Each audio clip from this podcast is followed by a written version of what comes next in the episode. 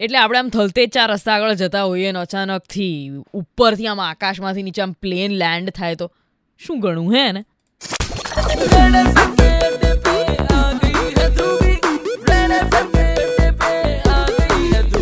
એટલે કદાચ પાયલટ બગવાઈ ગયો હોય કે આ આપણે એરપોર્ટનું રનવે છે પણ નીકળે એસજી હાઈવે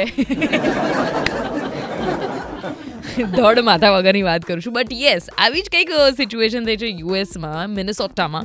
સો થયું એવું કે હાઈવે ઉપર બધી આમ ગાડીઓ વાડીઓ ચાલી રહી હતી અને અચાનકથી ટુ સીટર પ્લેન ઉપરથી ઉડીને આવ્યું અને હાઈવે ઉપર આમ યુ નો ચાલવા લાગ્યું. શું વાત કરાય?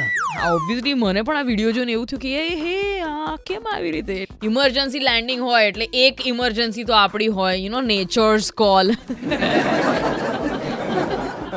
but I think washroom તો હોય છે ને ટુ સીટર પ્લેનમાં પણ. કદાચ બની શકે કે એનો એની વાઈફ જોડે ઝઘડો થયો અને ખખડાઈ માર્યો એના હસબન્ડને કે મહેરબાની કરીને ચલો પાછા વળો, ઘરે કંઈ રખડપટ્ટી કરવા જવા નથી.